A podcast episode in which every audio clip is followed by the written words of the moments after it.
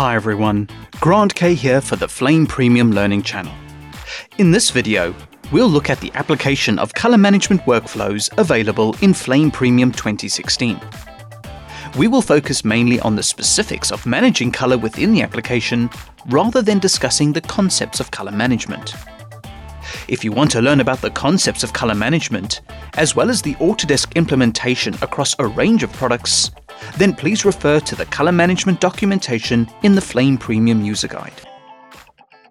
This is a very comprehensive document which will provide more theory than what I intend to cover in these videos. So let's get started. Now, when it comes to working with color management, there are two main aspects you need to consider. The first aspect is the processing pipeline. This is broken down into importing, the working environment, and exporting.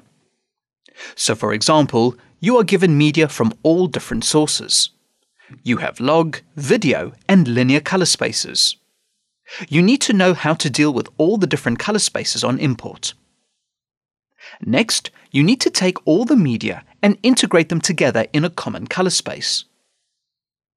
Currently, most compositing projects are done in a scene linear color space. We refer to this as the working color space.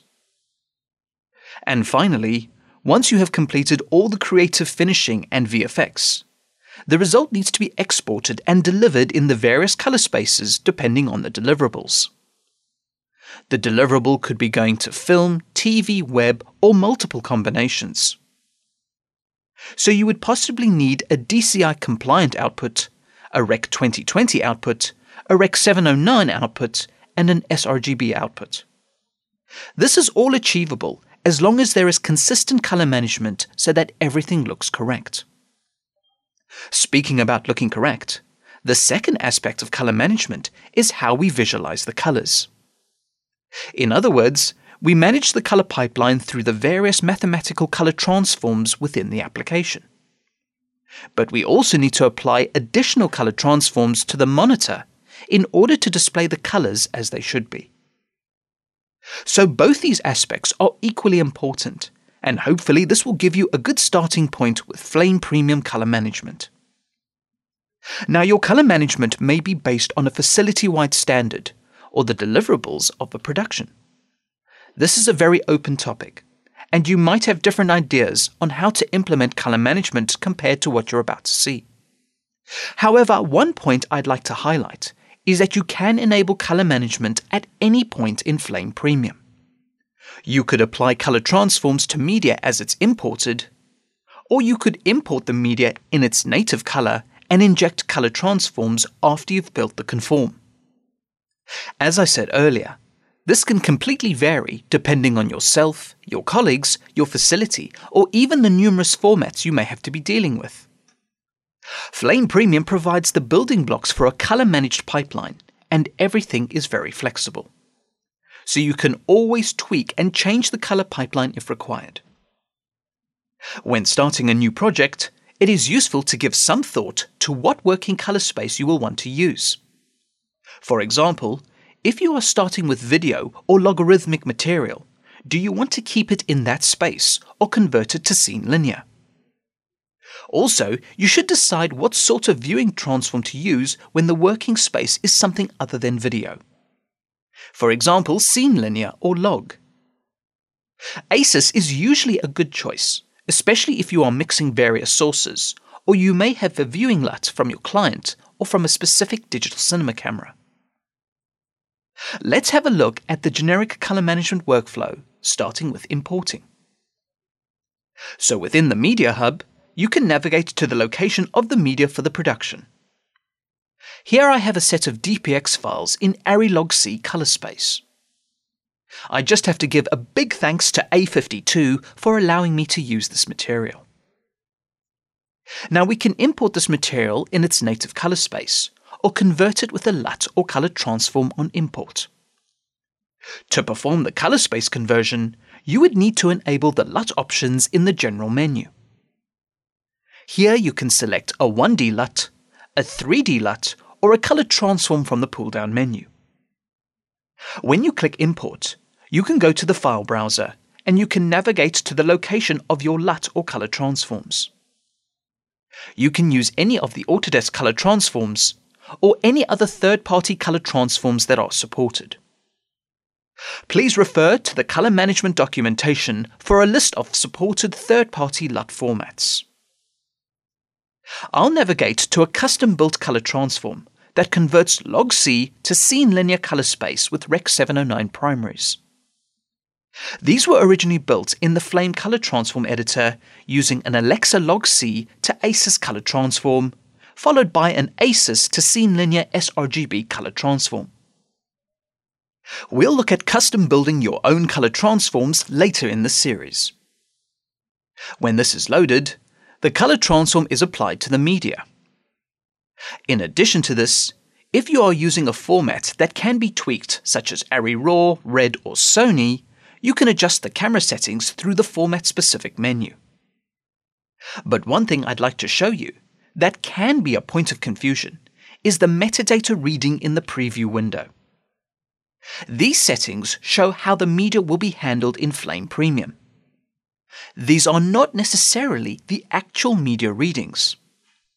For example, I know these DPX files are 10 bit.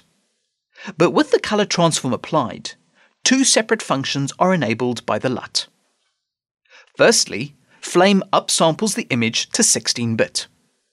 This is what's reflected in the metadata settings of the preview window. Please note that this is not a compulsory requirement for color space conversion. This is done in order to work efficiently with the 16-bit compositing engine in Batch and Batch Effects. Secondly, the color space conversion has been applied to the media, and you can see this in the thumbnails. So as a point of reference, even though color space and bit depth are related, they are two separate decisions that can be enabled by a LUT. You can enable both, as you have seen, or just enable one or the other. I'll go back to the General tab and disable the LUT. I'll also set the bit depth to come from the source. Looking at the preview window again, the DPX sequence is actually 10-bit. Enabling the LUT again will inform you that the media will be treated as 16-bit and not 10-bit. Now the LUT options are converting the media into another color space. This is reflected in the thumbnails and the preview window. However, the colors are not accurately displayed in the interface. This is because most monitors are set up to display colors in video color space and not scene linear color space. Therefore, we need to add a viewing color transform to the monitor to accurately represent the chosen color space. In Flame Premium 2016, the display LUTs cannot be applied to the thumbnails, preview window, or reels. But display LUTs can be applied to the main viewers. So if you switch to the full screen player, there is a pull down option to apply a display LUT. I'll use Linear Photomap LC, which is a good simple choice for generic scene linear media when you are not trying to match the look of a specific camera and are not using a full ACES workflow. So all the media is in scene linear color space, and it can be correctly represented on your display device. We'll talk about display LUTs and customizing them a little later on. Now, as I said earlier, everyone's color pipeline is different. Some facilities might have a backend pipeline that converts everything to linear prior to compositing and finishing. There may also be supplied color transforms. This is done to have a consistent linear pipeline between all the applications within the facility.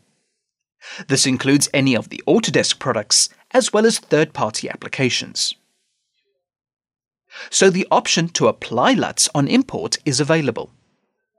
However, other facilities may choose to only transcode where required. This can save on bandwidth, storage, and processing. They could also have media from a variety of sources. So the flame artist may want to go through each source and set the correct color management. So you could import media without any color transforms and adjust the color management where necessary. The choice is up to you. So at any point, you can add, adjust, or even disable color management as you work in the Flame products. I am going to show the second workflow as it will give us an opportunity to experiment more with the color transformations. So I'll disable all the LUT options and import the files natively into Flame Premium. In the next video, we'll move into the editorial finishing stage and see how the color management pipeline can be applied in that scenario. Please remember to refer to the color management documentation for further explanations and detailed theory. Comments, feedback, and suggestions are always welcome and appreciated. Thank you for watching, and please subscribe to the Flame Premium Learning channel for future videos.